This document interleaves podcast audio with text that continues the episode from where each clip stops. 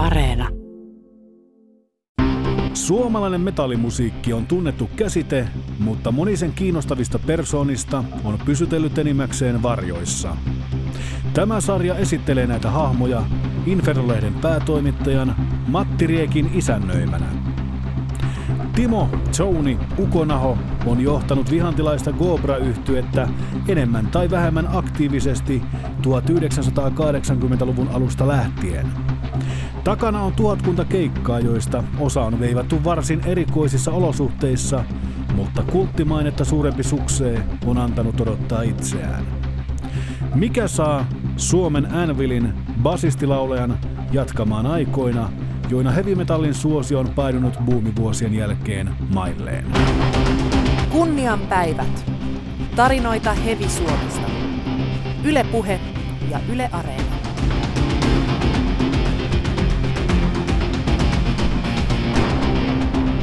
Aloitetaanpa turinointi tämmöisellä alkukevennyksellä, nimittäin tästä huoneesta, jossa tällä hetkellä sijaitsemme, niin siitä heitettiin äsken ulos tyttökissa, jonka nimi on Lemmy. Ja se kertoo, että suhteellisen erikoisissa ympäristöissä ollaan.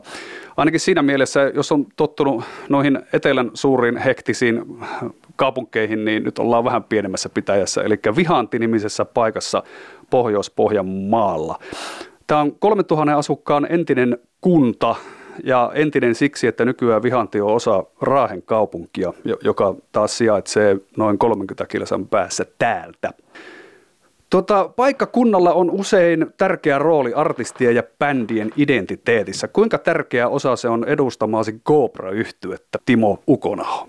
No meillähän alkuperäisbändissä niin kaikki oli vihantilaisia ja oikeastaan meillä oli kolme vielä tuommoista syrjäkylältä tuolta Peruukalta ja Myllyperältä. Eli meitä oli kolme, mun veli ja minä ja sitten Joentakasen Eero oli sieltä kotoisin ja sitten rumpa oli, tästä, rumpa oli tästä kylältä. Että kyllä se on ihan se olennainen juttu ollut koko bändin historiassa koko ajan ja edelleenkin treenataan täällä Vihannissa.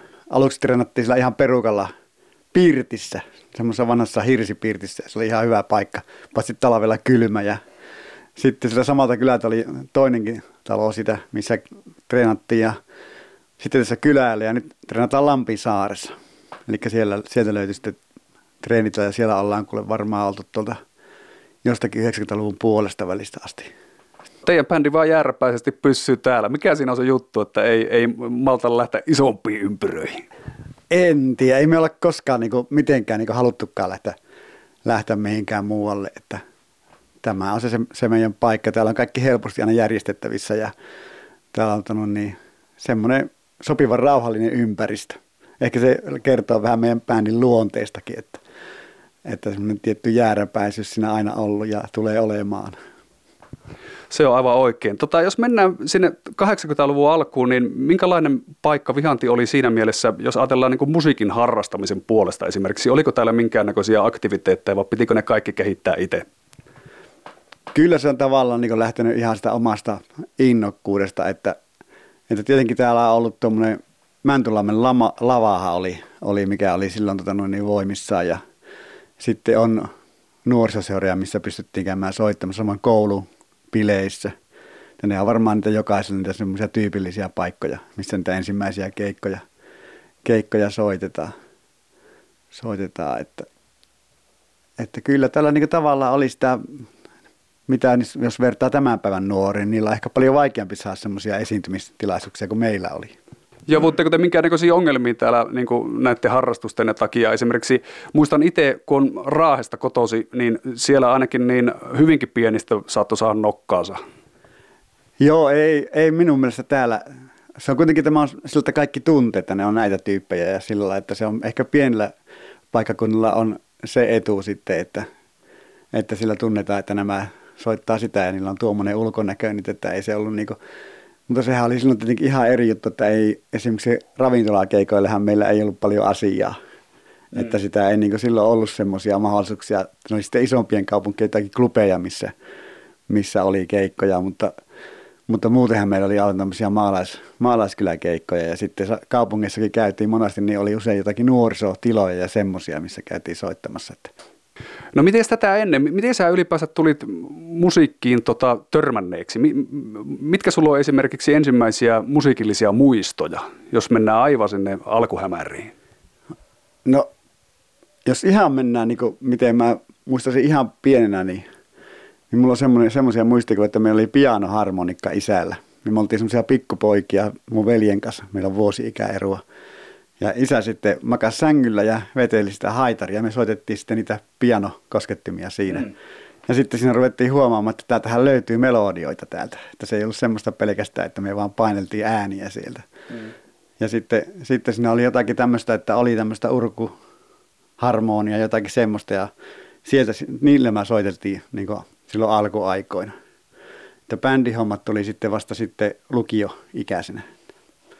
Ja, ja samalla se oma instrumentin löytyminen tuli sitten kyllä että taas tämän pelimannimusiikin kautta, että, että sillä mun serkku lähti vaihto paikkakuntaa ja sitten siihen piti saada uusi basisti pelimanneihin ja sitten sanoi, että sä oot tarpeeksi pitkä, että sä pystyt tuota soittamaan. Ja sitten mulle lyötiin passokouraa ja mä aloin sitten soittamaan sitä. Ja sieltä rupesi löytymään sitten niitä. Ja huomasin, että tämähän on aika mahtava soitin tämä passo. Ja aika pian siitä sitten tehtiin hommasi sähköpassa ja sitten ruvettiin jo virittelemään veliä ja yhden kaverin kanssa sitten bändihommaa siinä.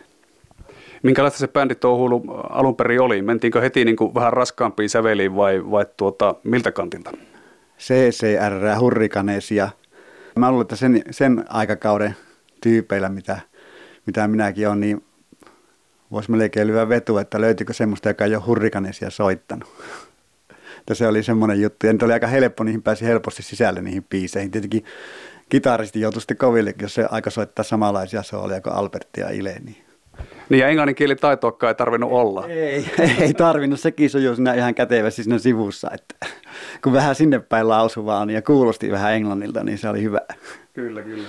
No mikä sut, mikä sut sitten sai tuota, innostumaan raskaammasta rockista, hard rockista ja heavy rockista? Missä vaiheessa tämä tuli kuvioihin? No siihen oikeastaan mulla on hyvin yksinkertainen selitys. Mulla kaverilla oli kasetti, jonka se siskoilta saanut. Ja siellä oli semmoinen biisi kuin Tinlisin Bad Reputation.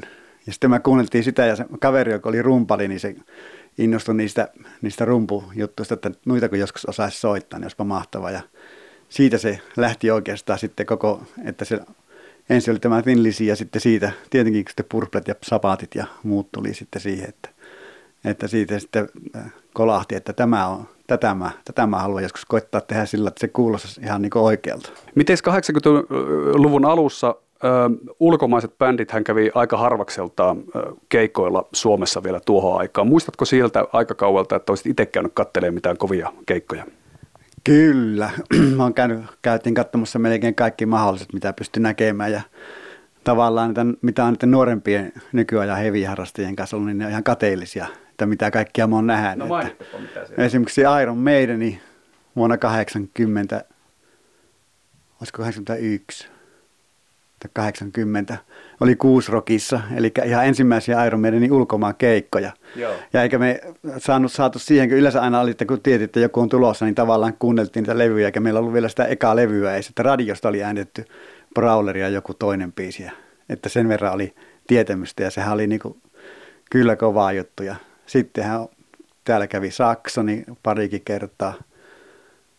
Frank Marino, Kiss, Rainbow. Tinlisiä käytiin katsomassa Tukholmassa vuonna 1981. Ja että sekin tuli nähtyä kuitenkin ihan vielä, kun Linotti hengissä. Ja pakko mainita se, että mulla oli sitten semmoinen tapa, että kuljetettiin kamera aina mukana. Eli mä yritin ottaa sitten kuvia sieltä.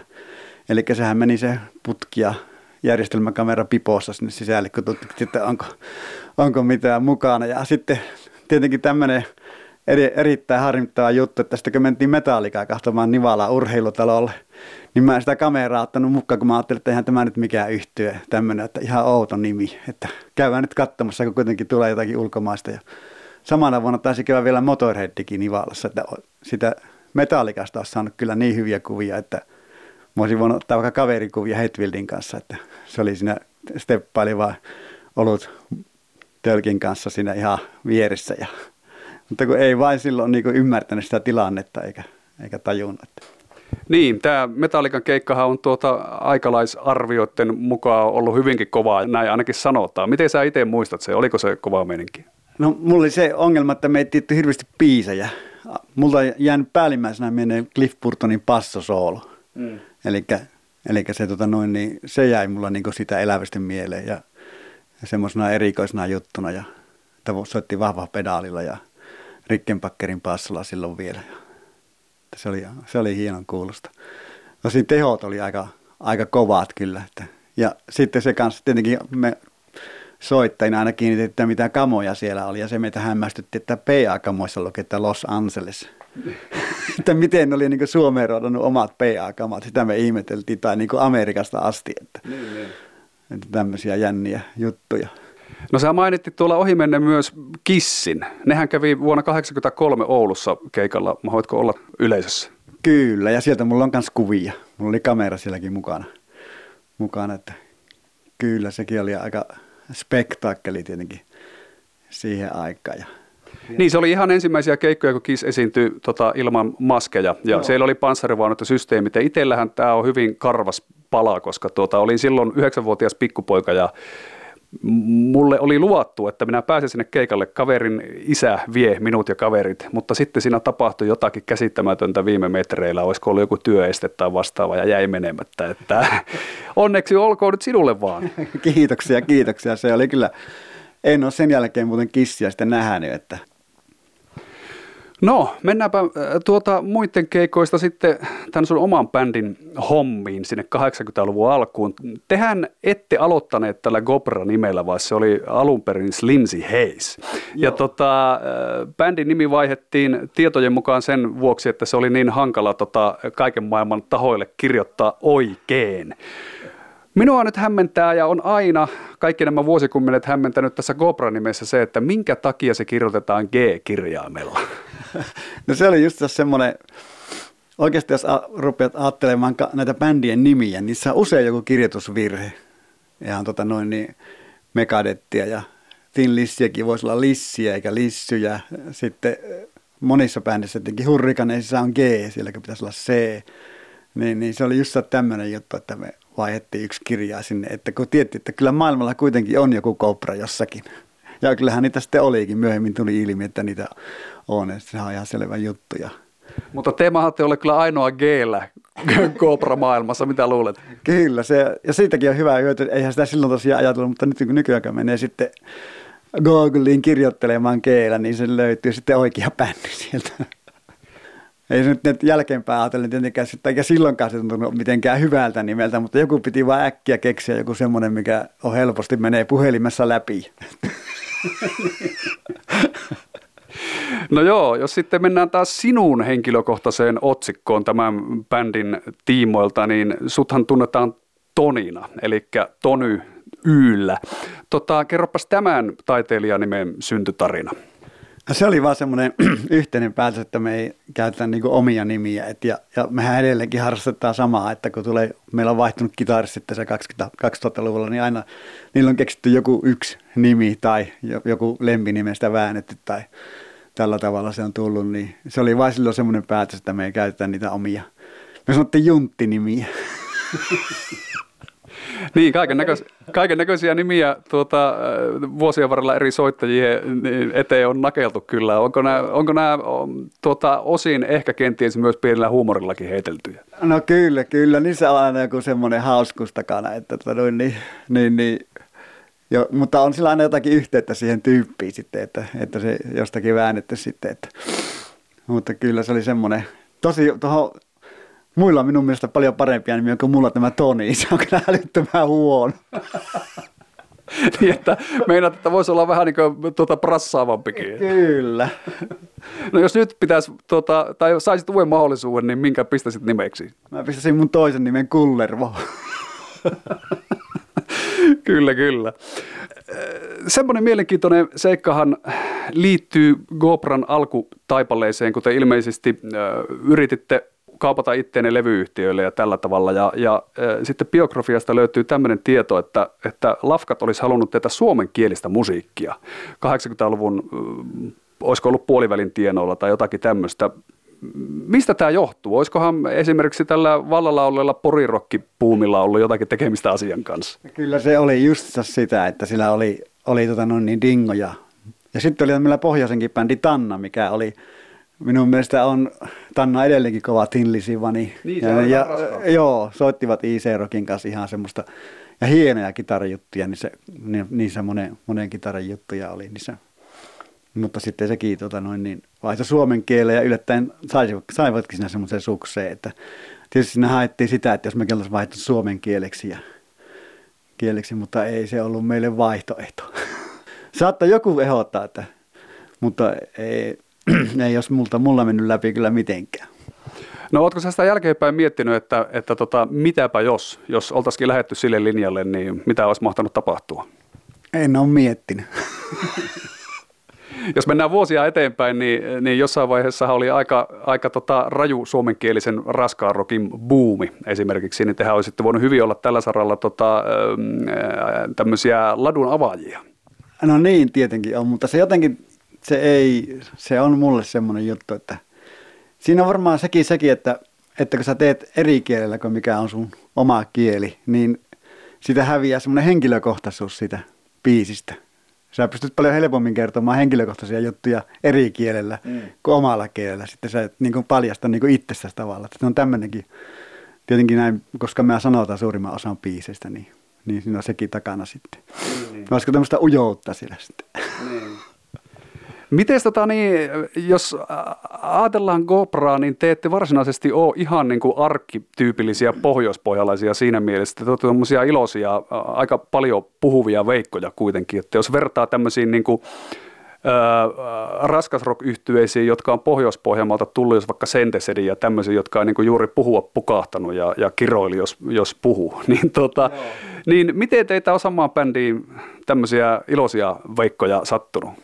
En tiedä. Se on tietenkin, ehkä me ollaan semmoiselta pieneltä, pieneltä kylältä tunnettu ihan pienestä asti toisemme. Ja sitten voisi tietenkin olla, että mulla on tämmöinen positiivinen asenne yleensä joka asiaan, niin, niin se tietenkin vaikuttaa sitten siihen, siihen, siihen yleisnäkymään. Ja sitten toinenkin ihan erikoinen juttu on, että me ei ole koskaan niin alkoholin kanssa värkätty. Eli viinan kanssa ei ole läträtty keikoilla, eikä myöskään reenikämpällä. Että se on aina ollut sillä, että, että se voisi olla vielä semmoinen harvinaisempi juttu tässä suomalaisessa musiikkiskeneessä. Että. No se kyllä on, joo. Onko tämä ihan siis tuota, kaikkien jäsenten tietoinen päätös ollut kautta aikaa vai?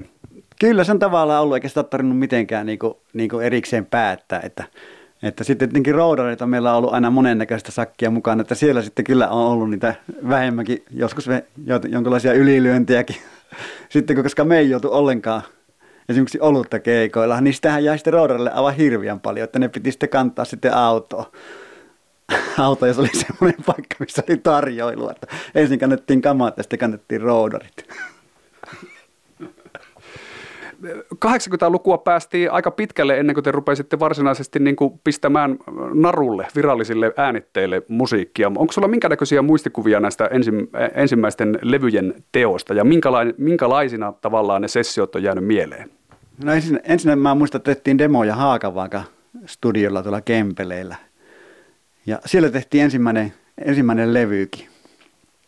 Tumppi Niemeläköhän se oli joka oli miksaamassa silloin. Ja sitten, sitten seuraavat, seuraavat äänitteet siitä tehtiin sitten tuolla Soundmix-studiolla, mikä on edelleenkin hengissä. Näkyy olevan vähän niin kuin semmoista uutta renessanssia elämässä nyt. Että, mm.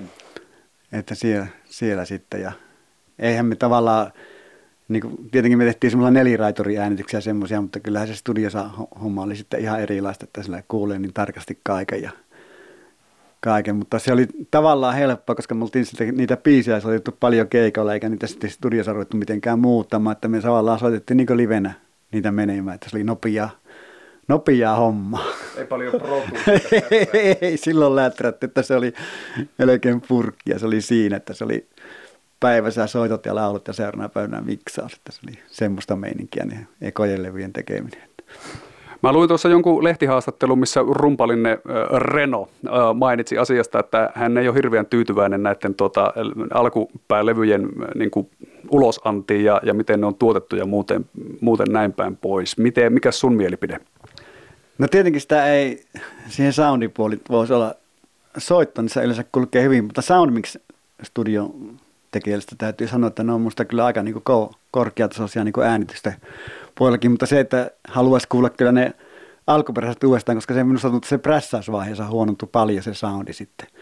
Että sitten, tota noin, niin, sitten kun tuli se levy ja koelevy käsi ja sitten kuunneltiin, niin että äh, miten täällä kitarasoundit kuulostaa tältä ja sitä ihmeteltiin sitä. Joskus jopa tehtiin uusinta prässäyskin niin kuin sitä koelevystä, mutta ei se sitä minun mielestä hirveästi muuttunut. Että, että tietenkin tuossa on ollut semmoisia virityksiä, että saataisiin niitä tämmöiseen digitaaliseen muotoon muutama levyyhtiökin osalta, mm. osalta että olisi ihan hauska kuulla, että jos ne masternauhat on vielä kunnossa, että, että mikä se soundi alun perin on ollut. Joo. ollut ennen sitä levylle prässäystä sitten.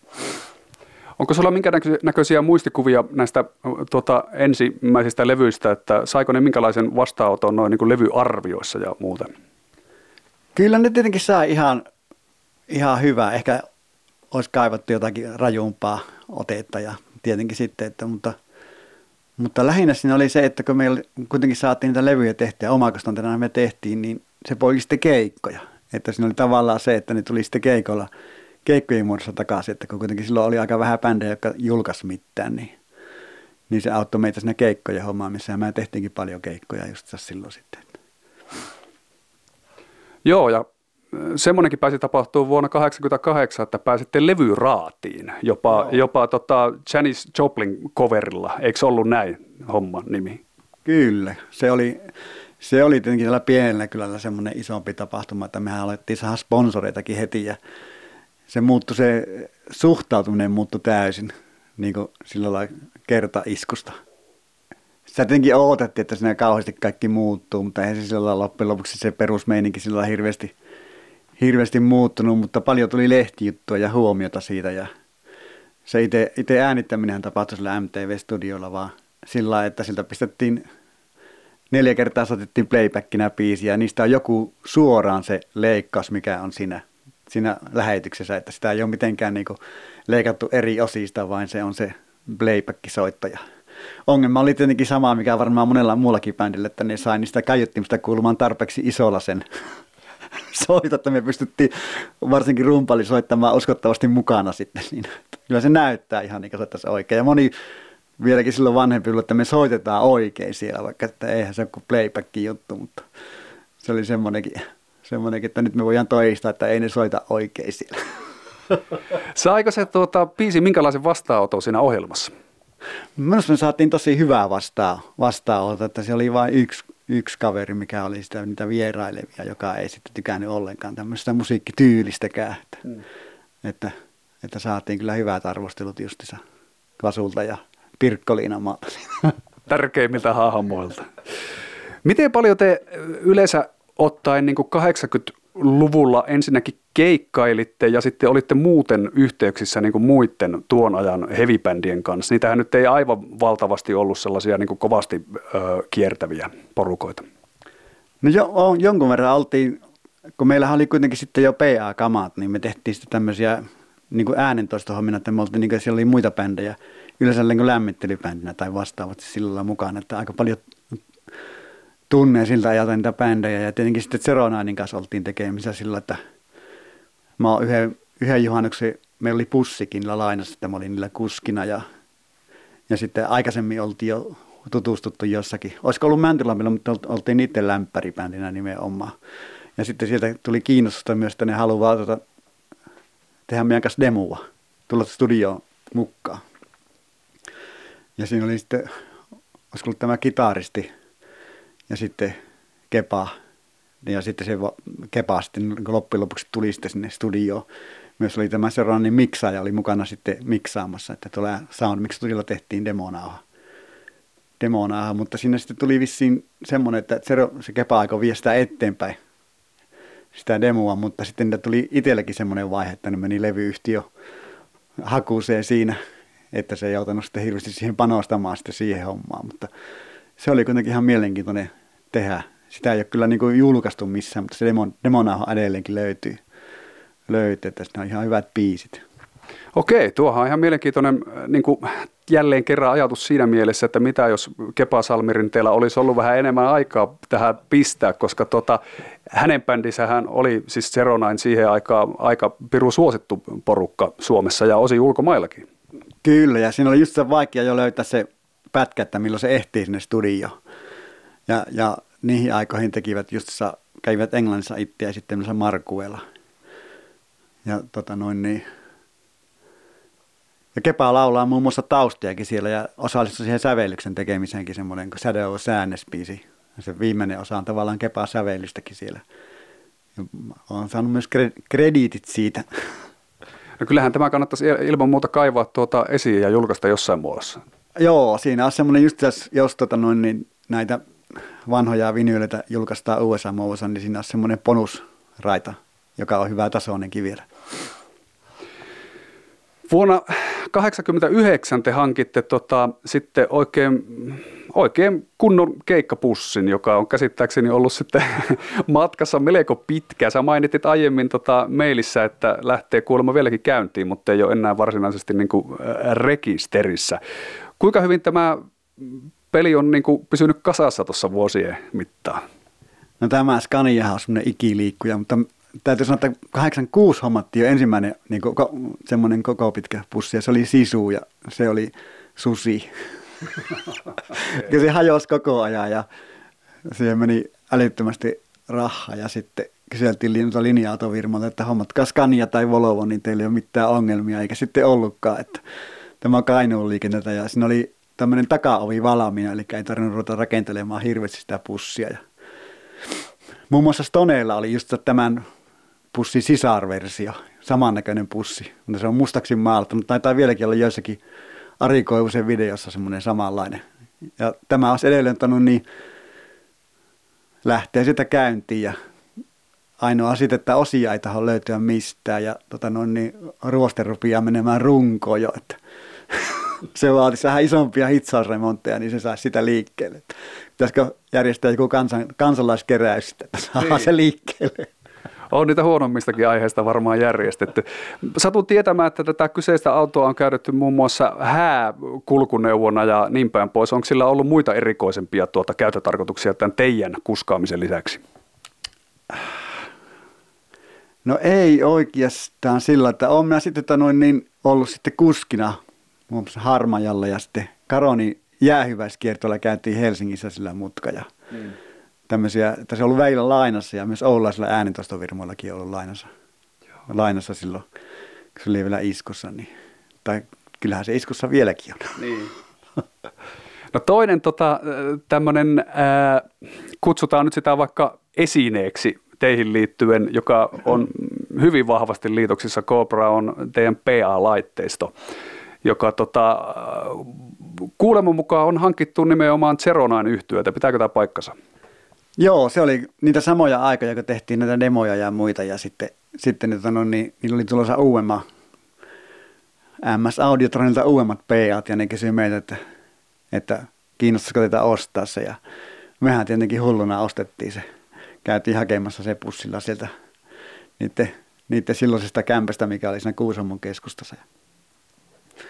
Ja se on edelleenkin silloin kasassa, että no elementtejä sieltä on tietenkin otettu parempaan käyttöön, että se on edelleenkin meillä, se löytyy kaikki tavarat siihen ja viimeksi se on ollut tota, noin, niin, käytössä tuossa Miss Varkkosuomin kuusrokkuvauksissa. Okay. Eli sinne kasattiin se ja niistä vielä kuulukin siellä silloin, että Vattimatti sääti sen verran, että se sai kuulumaankin niistä ääntä sitten siellä. Että ne sai niin kuin, siinä oli ihan, siellä, just tässä silloin 70-luvun ja 80-luvun alussakin vielä oli niitä samoja kaiuttimia käytettiin kuusrokissa. Että, joo, joo. että se oli niin kuin ihan aidon näköistä sitten. No tämähän oli 80-luvulla semmoinen laitteisto, mihin törmäsi aika monessa paikkaa Pohjois-Pohjanmaalla loppujen lopuksi, kun te rupesitte sitä vanhana kauppamiehinä kauppaamaan tietysti ulospäin sitten, mikä järkevää onkin, kun tämmöinen hankitaan. Ja sitten hyvin monesti tuota, siinä tuli bändi niin kuin kaavan päälle, että te pääsitte sillä, sillä ulvalla myös soittamaan. Oliko tämä ihan tietoista toimintaa? Joo, tässä ei oikeastaan lähtenyt meiltä se, meillä tuolla Oulaisissa Antti Epäilys oli semmoinen, jolla oli disko ja äänentoista ja sitten me jossakin tota, no, niin oltiin Oulaisissa keikalla, koska siellä oli semmoinen tapahtuma kuin Rapa Rock.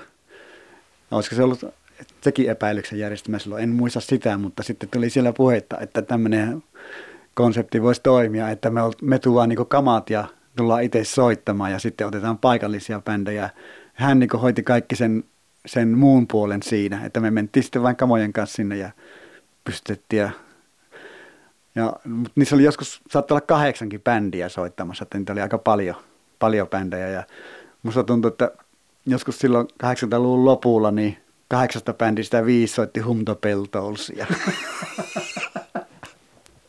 No mutta te ette sentään sitä soittanut. Ei, me oltiin vähän niin kuin poikettiin sitä massasta silloin, että me oltiin jotakin vanhuksia jo siinä mielessä, että muut soitti trashia ja speedia ja me soitettiin perinteistä heviä sitten. Joo, kyllä tämä kyseinen Metallican kappale on vähän niin kuin semmoinen niin kuin speed ja thrash metallin Stay with the Heaven, että sitä pumppasi kyllä kaikki bändit yhteen vaiheeseen. Joo, täytyy sanoa, että mä silloin opin sen biisin hyvin tuntemaan ja Metallica on älyttömän kova bändi ja kuuntelee itsekin paljon Metallicaa. Niin, että nämäkään muistutte ei ole kuitenkaan haalistanut tätä niin itse kappaletta. ei, ei ole, mutta sen, se on jäänyt mieleen, että niissä oli aina kun oli näitä tupla pasaripiisejä, niin ne nuoret trumpalit aluksi soitti kauhean nopeasti, mutta ne rupesi loppusetissä aina hyytymään sitten. ei enää se tahti piisannut sitten lopussa. Kunnian päivät. Tarinoita Hevi Suomesta. Yle Puhe ja Yle Areena. Kobrahan on julkaissut tähän mennessä pitkällä urallaan viisi koko pitkää levyä ja nettisivuinen mukaan heittänyt noin tuhat kunta keikkaa, mikä on aivan valtava määrä. Mutta homma vaan jatkuu edelleen ja olette ilmeisesti uutta musiikkiakin tekemässä ja, ja niin päin pois. Kysymys kuuluu miksi? No ei siinä oikeastaan mitään muuta kuin, että se on edelleen, edelleen kivaa se soittaminen.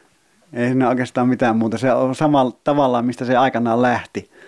Lähti, että se soittaminen oli hauskaa ja, ja sitten se biisien tekemisessä aina tulee semmoisia elämyksiä.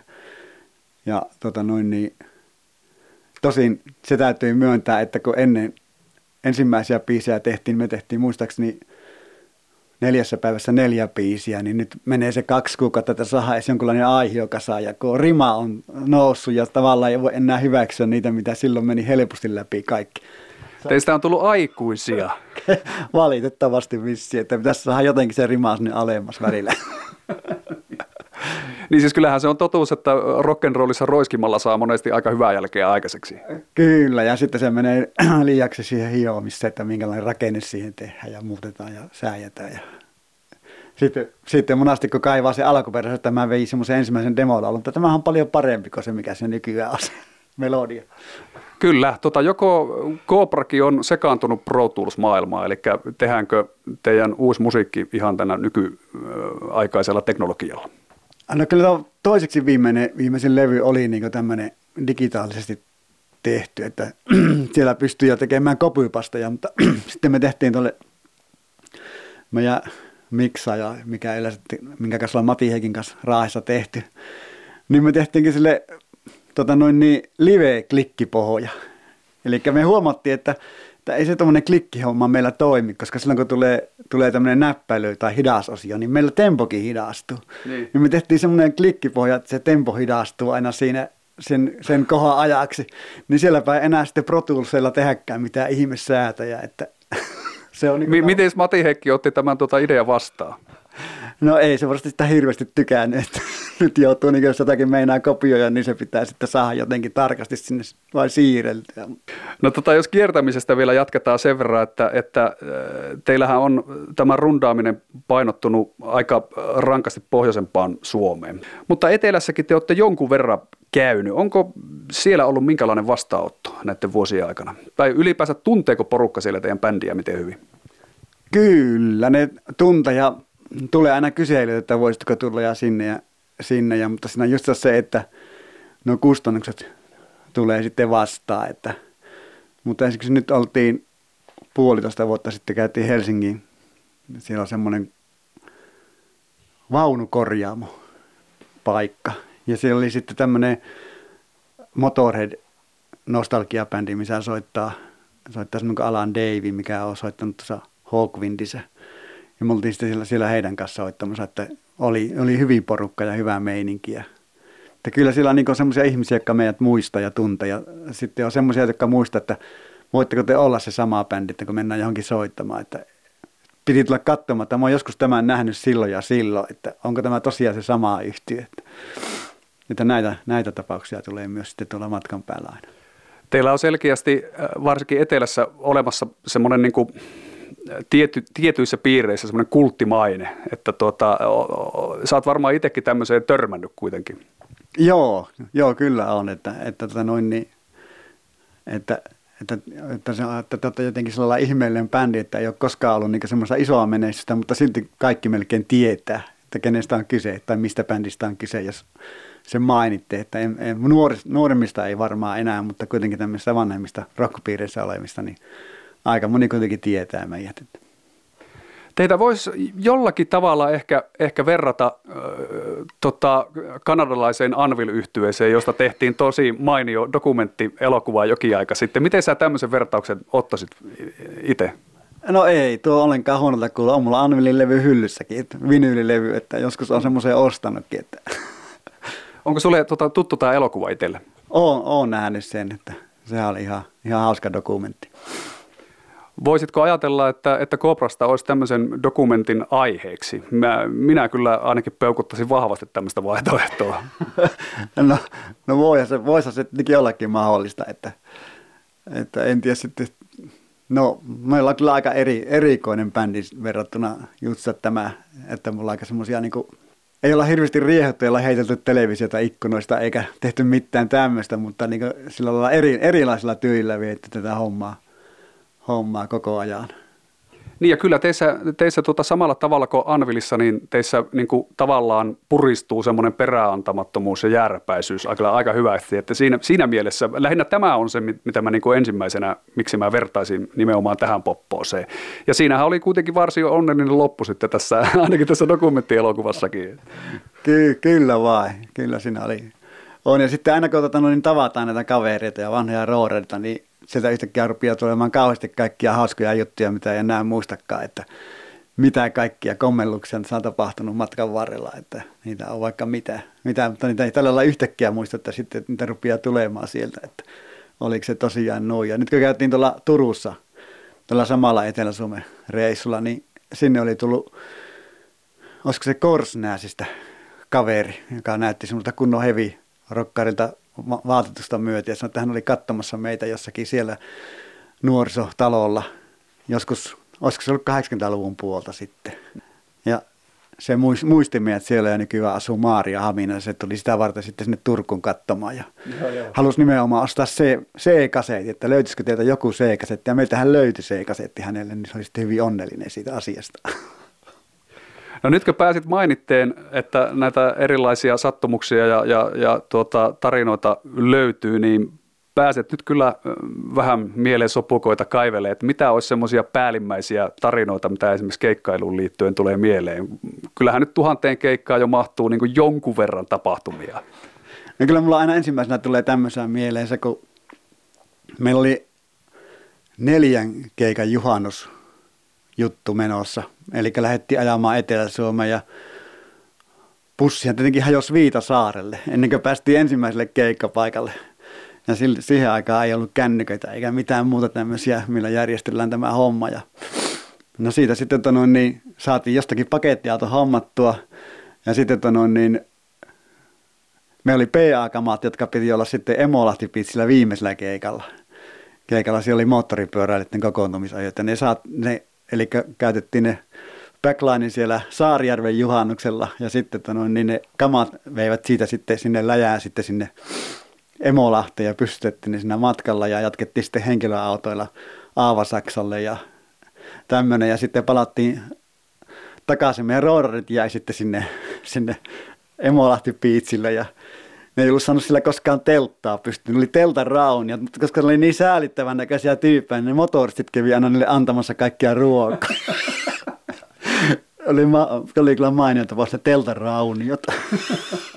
niin, niin, että tämäkin tukee sitä aiempaa kertomusta, että teillä on tämä rodariosasto lähinnä pitänyt huolen niin rock'n'roll-elämästä. Kyllä, ja sitten vielä jäi Aavasakselta semmoinen mieleen, että meillä oli semmoinen, joskus ammuttiin pussi, pussissa tuulilasiin imukuppi pyssyllä. Siinä oli taulu ja oli tämmöinen matkaviihdyke että kuka saa parhaimman tuloksen ja olisiko se roodarit vastaan bändiä. Mutta tässä oli sitten tuo kaljapullo aukasia oli siinä pyssyssä me sanottiin sitä apsopyssyksi sitten. Hmm. sitten. Ja tämähän tietenkin tämä pyssy lähti mukaan sinne Aavasaksalle sitten. Ja sitten mä tota, niin siellä olin kattelemassa touhuja ja sitten yhtäkkiä järkkärit huutaa, että no niin, nyt siellä joku perhana heiluu pyssyn kanssa tuolla, että sitten katsoin, mä katsoin, että no mitähän täällä nyt tapahtui ja sinne ne juoksin ne, juoksin ne järkkärit sinne. Sitten mä huomasin, että se oli meidän kitaristi oli sen pulloaakasian kanssa missä oli se imukuppi pistooli. Joo, joo. se oli tämmöinen vähän vaatimattomampi juttu kuitenkin, mutta se oli niin jotenkin koominen tilanne, että ne hyökkäävät sen muovipyssytyypin kimppuun sinne. No ei se kuitenkaan tuota, joutunut kovin mukiloiduksi tässä tilanteessa. Ei, kyllähän se tilanne selvisi siitä aika pian. Ja siellä sitten soitettiin Zeronanin kamoilla sillä Aavasaksella, kun eihän meillä ollut muuta kuin kitarat ja kitaranupit mukana, kun pussi oli jäänyt sinne Saarijärvelle tai sinne tota noin, niin, Viitasaarelle, mistä ei ollut kovin pitkä matka enää sinne Saarijärvelle silloin. Että. No miten tota, tämmöisellä bändillä, jolla niin kuin, päihteet ei kulje keukkapussissa ainakaan niin soittajien mukana, niin tota, no, tästähän tuli jo yksi esimerkki, miten aikaa saadaan kulumaan, eli imukuppi pistoolilla, mutta mitäs, mitäs muita tuota aktiviteetteja teillä on vuosien saatossa ollut pussissa? No oikeastaan siinä on, onko tota, me ollaan aina itse osallistuttu myös roudaamiseen ja kamojen kassaamiseen, niin näistä sitä ylimääräistä aikaa on ollut. Ainakaan silloin alkuaikoina ei ollut ollut, se oli aika tiukkaa rakentamista ja tekemistä koko ajan. Että, ja mä oon itse aina ajanut pussia. Mm. Eli mullahan on mennyt se aika jo siinä sitten. Että muuten. Ja matkat on kyllä mennyt, täytyy sanoa, että kyllä ne on mukavasti mennyt. Että siellä pussissa jopa pelattu sakkiakin. Niin, todella tavallista toimintaa heavy-bändiltä. Miten tota, teillähän on tämä keikkailu ää, kotimaahan rajoittunut? Onko teillä koskaan ollut mahdollisuuksia tai ajatuksia, että oltaisiin tuonne rajojen ulkopuolelle päästy tai pyritty? No se ei oikeastaan ole. On, on ollut aina jotakin semmoisia semmosia vaihtobändijuttujakin, että kerran tuli yksi ruotsalainen, ruotsalainen bändi, mikä teki täällä Suomessa keikkoja, ja sitä oli puhe sitten poikia semmoinen semmoinen vaihtobändi, että me mennään sitten taas vaihtoehtoisesti sitten Ruotsiin kiertämään niiden kaverina. Eli siinä oli, siinä oli tota noin niin ihan kovia soittajia siinä bändissä. En muista edes sen nimiä, mutta siinä oli semmoinen 220 volt. Joo. Ja olisiko joku entinen Euroopan tyyppikin ollut ja tämmöisiä näitä. Se oli semmoinen kovia soittajia oli siinä bändissä, mutta ei se sitten koskaan tullut sitä vastavuoroisuutta sitten. Aha. Ja tämmöisiä, tämmöisiä tapahtumia on aika paljon. Eli me ollaan aina pysytty kuitenkin, että ehkä se on vaan semmoista, niin kuin, että ei ollut semmoisia sopivia suhteita tuonne mihinkään. Että, että osaltaan tätä jääräpäisyyttä, että ollaan täällä näin. Tuossa aiemmin tulikin jo puheeksi, että teilläkin on lämmittelijän keikkoja ollut vaikka minkä näköisiä. Mä kuulin tämmöisen huhun, että olette joskus lämmitellyt Esa Pakarista. Pitääkö tämä paikkansa? No en, en kyllä tuota nyt muista. Sen mä että Irvinia ollaan ainakin lämmitelty ja mutta en muista, että Esa Pakarista oltaisiin lämmitelty. No tuleeko jotakin muita erikoisempia kombinaatioita mieleen? No se, että Kikain kanssa tehtiin keikkoja, aika montakin silloin, silloin että... Siis ihan yhteiskeikkoja? Yhteiskeikkoja, eli se oli, tuli sieltä niiden tota, noin, niin, lähinnä se taas, että meillä oli nämä kamat. Ja, ja sitten tota, niin, hänellähän oli vaan sitten, tota, niin, pistettiin taustanauha pyörimään, sillä ei ollut omaa bändiä ollenkaan ollenkaan ja niitä tehtiin sitten muutamia, muutamia keikkoja sitten tanssilavoilla kesällä. Minkälaiset muistikuvat tästä edesmenneestä taiteilijasta on jäänyt? No ihan semmoiset positiiviset, positiiviset muistikuvat ja silloin hän ehdotti meille, että että me voitaisiin soittaa niin Apinamies biisi liveenä. Niin. Mutta me ollaan jääräpäitä, niin eihän me lähetty. Nythän se olisi varmaan aika legendaarista kamaa, jos oltaisiin soittaa. Kyllä. Eli tämä siis käytännössä tapahtui niin, että, että ensin veivas Cobra ja sitten tuli kikka lavalle. Joo, tai monasti se oli vielä toisinpäin, että ensin veivas kikka, koska se halusi lähteä äkkiä pois sieltä. Kyllähän tämä yhdistelmä kuulostaa ihan toimivalta, ei siinä mitään. Tota, mä heitän toisen legendan, minkä tuossa kuulin, kun vähän kyselin kavereilta, että tulisiko tämmöisiä mieleen urbaaneja legendoja Kobraan liittyen, niin oli tämmöinen, että tuota, joskus äh, jääkiekko MM-kisojen aikaan niin rumpalin Reno, että hän olisi katsonut tuota, samaan aikaan televisiosta lätkämatsia, kun vetänyt keikkaa. Voiko tämmöinen pitää paikkaansa? Musta tuntuu, että tämä on ihan paikkansa pitävä juttu, että sillä sattuu olemaan sellainen matkatelekari siellä jossakin keikkapaikan nurkassa ja niin, niin se laittoi sen televisio sinne Marshallikauppien taakse, että se näki siitä sitten pystyi samalla katsomaan. Ja antoi nämä väliaikatietoja nyt muuten hänellä on muutenkin tapana aina tehdä kaiken näköisiä tämmöisiä hassuja juttuja kesken keikakin, niin, niin, niin Kyllä. No, mutta tämä ei sitten tuota, soitossa mitenkään näkynyt tämä, tämä lätkämatsin kattominen. No biisithän osataan niin hyvin, niin eihän se mitenkään haittaa sitä soittamista. Mikä voisi olla semmoinen keikka, joka sulla on henkilökohtaisesti jäänyt mieleen uran parhaana tähän asti? Niitähän on vielä paljon tulossa, mutta näistä tuhannesta, mitä nyt on veivattu. No tämä on kyllä niin vaikea, että mä, mä en kyllä pysty nostamaan niin mitään sieltä niin sillä lailla ylitte, ylitte muiden, että on tosi hyviä keikkoja, sitten on huonompia keikkoja, mutta aina, meillä on aina ollut semmoinen, varsinkin silloin oli, että tavallaan me ollaan niin menty semmoisen valmiiksi kirkuvan yleisön eteen, vai se on pitänyt se yleisö aina voittaa. Ja joskus se onnistuu ja joskus ei. Hmm. No entäpä sitten, jos mennään asteikon niin toiseen päähän, että, että viimeisen päälle surkia meininki, on se sitten bändin puolesta tai tuota, fasiliteettien, niin tulisiko tämmöisiä vielä? No tämmöinen, että mulla tulee helpostikin mieleen, kun oli vasta puhetta, että, hmm. että Oulussa kun on tämmöinen niin rantasipi hotelli, ja se oli keskellä viikkoa torstai keikka. Ja sitten me todettiin, että eihän tänne varmasti voi tulla ketään. Ketään, kun tässä ei missään ei mainitakaan. Mutta jostakin syystä sitten saat niin hyvin rahaakin. Niin. Ja tota noin, niin laitettiin kamat pystyyn ja ruvettiin, että nythän me voidaan reenata, reenata omia biisejä täällä, että ei tänne kukaan tule. Että ruvetaan soittamaan uusia biisejä ja välillä tota noin, niin miksaajalta kysellään, että että mitä tälle, tälle biisille voisi tehdä ja kaikkea tämmöistä. Ja soitettiin vähän kaikkea, mitä ei ehkä niin hyvinkään osata.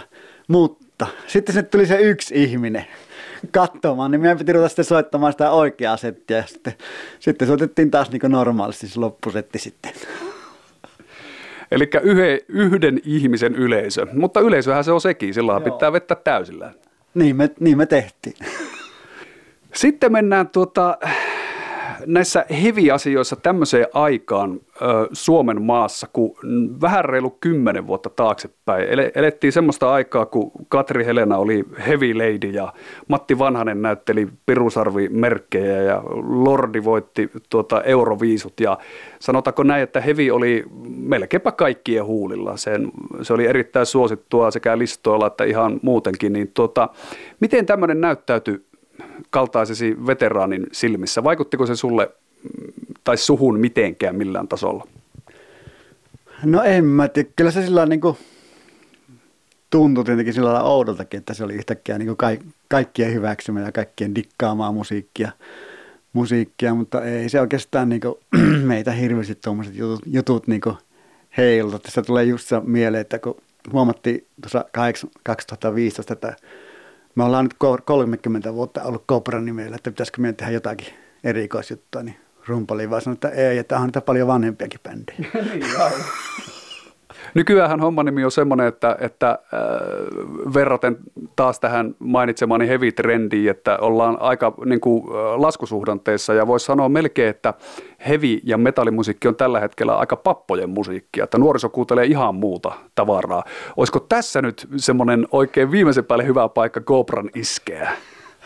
No en tiedä, mutta on se kyllä aika, aika merkillistä, että itsekin kävin Deep Purplea katsomassa ja alkaa olla bändi ikä jo lähellä 70. Niin kuin itse ajattelin, että silloin kun me aloitettiin homma, niin mä ajattelin, että 30 vuotta se eläkeikä.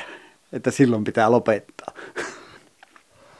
No miten sä itse kattelet tätä kehitystä, että, että vaikuttaako se kuinka paljon esimerkiksi sun omaan tulevaisuuden kuvaan näiden musisointihommien suhteen, että vieläkö on niin aikeissa tykittää vuosikymmeniä vai puhutaanko vuosista? No ei, en mä ajatellutkaan mitään sitä, että niin kauan kuin se on hauskaa. Ja toinenhan homma, mikä tietenkin vaikeuttaa ainakin live-keikkojen tekemistä, että nykyään ei ole semmoisia paikkoja, mitkä hirveästi ottaa, ottaa live-bändejä. Että se on huomattavasti huonontunut se tilanne sillä että ne on vain isojen kaupunkien klubit, missä käy sitten soittamassa ja sitten alkaa semmoiselle niin tämmöiselle vähemmän kuuluisille bändille on paljon vähempi tilaisuuksia, missä soittaa. Meillä on tietenkin ne vakiopaikat, missä me voidaan tehdä aina ne keikat ainakin toistaiseksi. Että. Mm.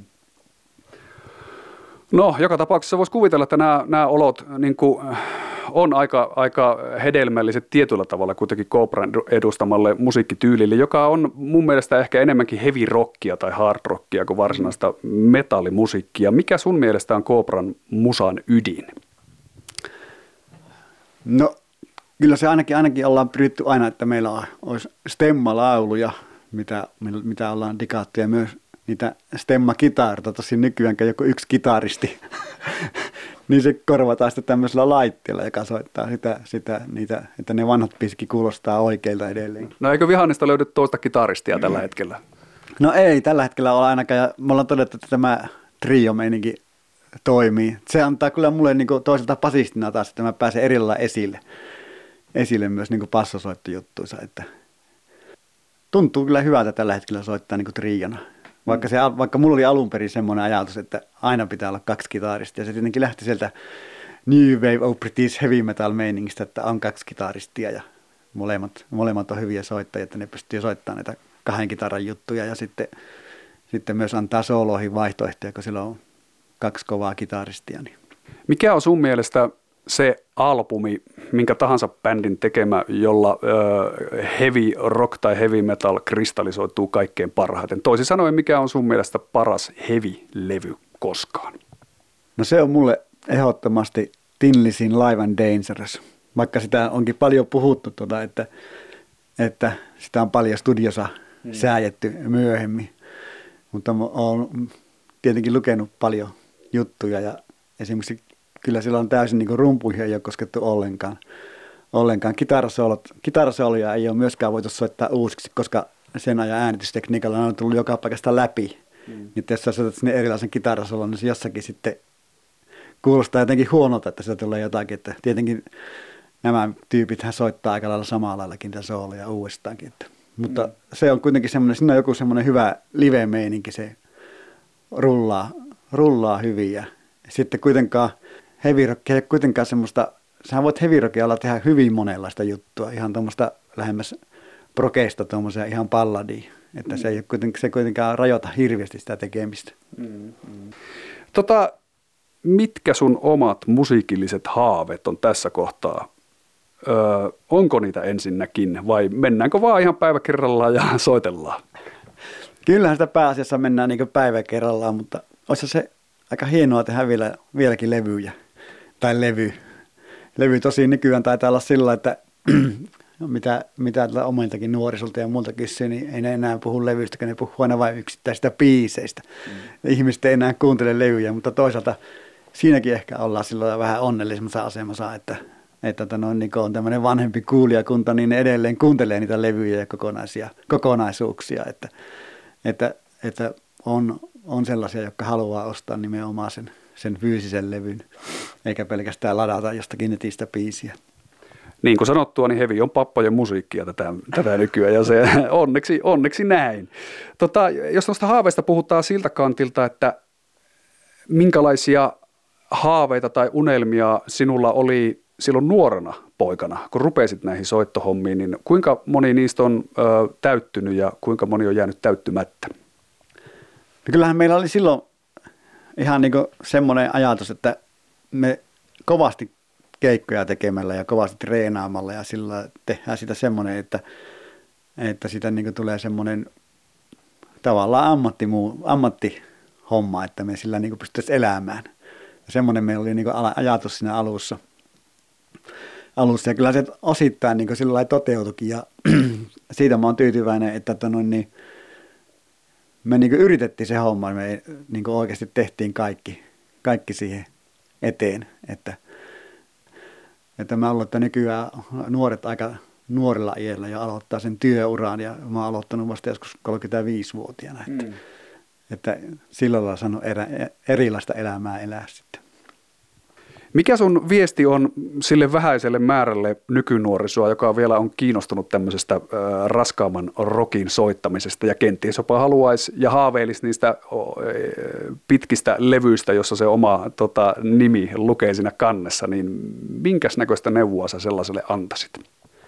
Treenakkaa kovasti soittamista ja sen tietää siinä, kun se bändi on siellä, siellä reenikämpällä, että niillä on, on yhteinen tavoite ja se tuntuu semmoiselta omalta, omalta touhulta ja siihen täytyy löytyä se semmoinen sisäinen kipinä, että keksimällä sitä ei tule, että mä nyt alan tekemään, vaan siihen pitää olla se oma palo siihen touhuun, touhuun niin sieltä se tulee. Ja aina mun mieltä lämmittää, kun mä näin johonkin keikalle ja sitten siellä on joku nuori bändi ja siellä joku kaveri, joka soittaa täydellisesti jotakin Hendriksi sooloja, niin mä että kyllä näitä vielä löytyy, että, ja soittaa vanhoja juttuja ja tietää myös. Ja sitten myös se aina tota noin, niin ilahduttaa, kun joku tulee farkkolivi päälle, missä on bändi. tota noin, niin ommeltuna niitä bändien logoja. Mm. Kato, tommonenkin näkyy vielä täällä. Että mitä oli silloin 800-luvulla aika paljonkin, oli niitä farkkoliivityyppejä. Että teille mahdollisille nuorisoedustajille siellä äh, kajutinten toisella puolella, en tiedä kuinka paljon semmoisia ylepuheen kuulijoista löytyy, mutta joka tapauksessa voi vakuuttaa, että kyllä äh, tämän Cobra Sedän silmistä edelleen paistaa se palo tähän soittamiseen, että kyllä se kannattaa ja mm, kuka ties sitä jaksaa monta vuosikymmentä. Eikö me nyt Timo kuitenkin sovita sillä tavalla, että, että seuraava Cobra-levy on ensi vuonna pihalla? No, jos tämä biisien tekotahti tässä nyt säilyy, niin ei se ole ensi vuonna, mutta, mutta EP voisi olla mahdollista ensi vuonna. Mutta ei. Niin, EP on trendikäs formaatti. Kyllä, vieläkö se julkaisisi vinyylinä, niin sitten. No, Cobra on ja pysyy ja tuleeko uutta se nähdään, mutta joka tapauksessa erittäin mielenkiintoinen jutusteluhetki sun kanssa, Timo. Kaikkia hyvää tulevaisuudessa. Joo, kiitoksia sullekin ja kuunnelkaa radiopuhetta. Mä muuten itse kuuntelen sitä paljon. Kunnian päivät. Tarinoita Hevi Suomesta. Yle Puhe ja Yle Areena.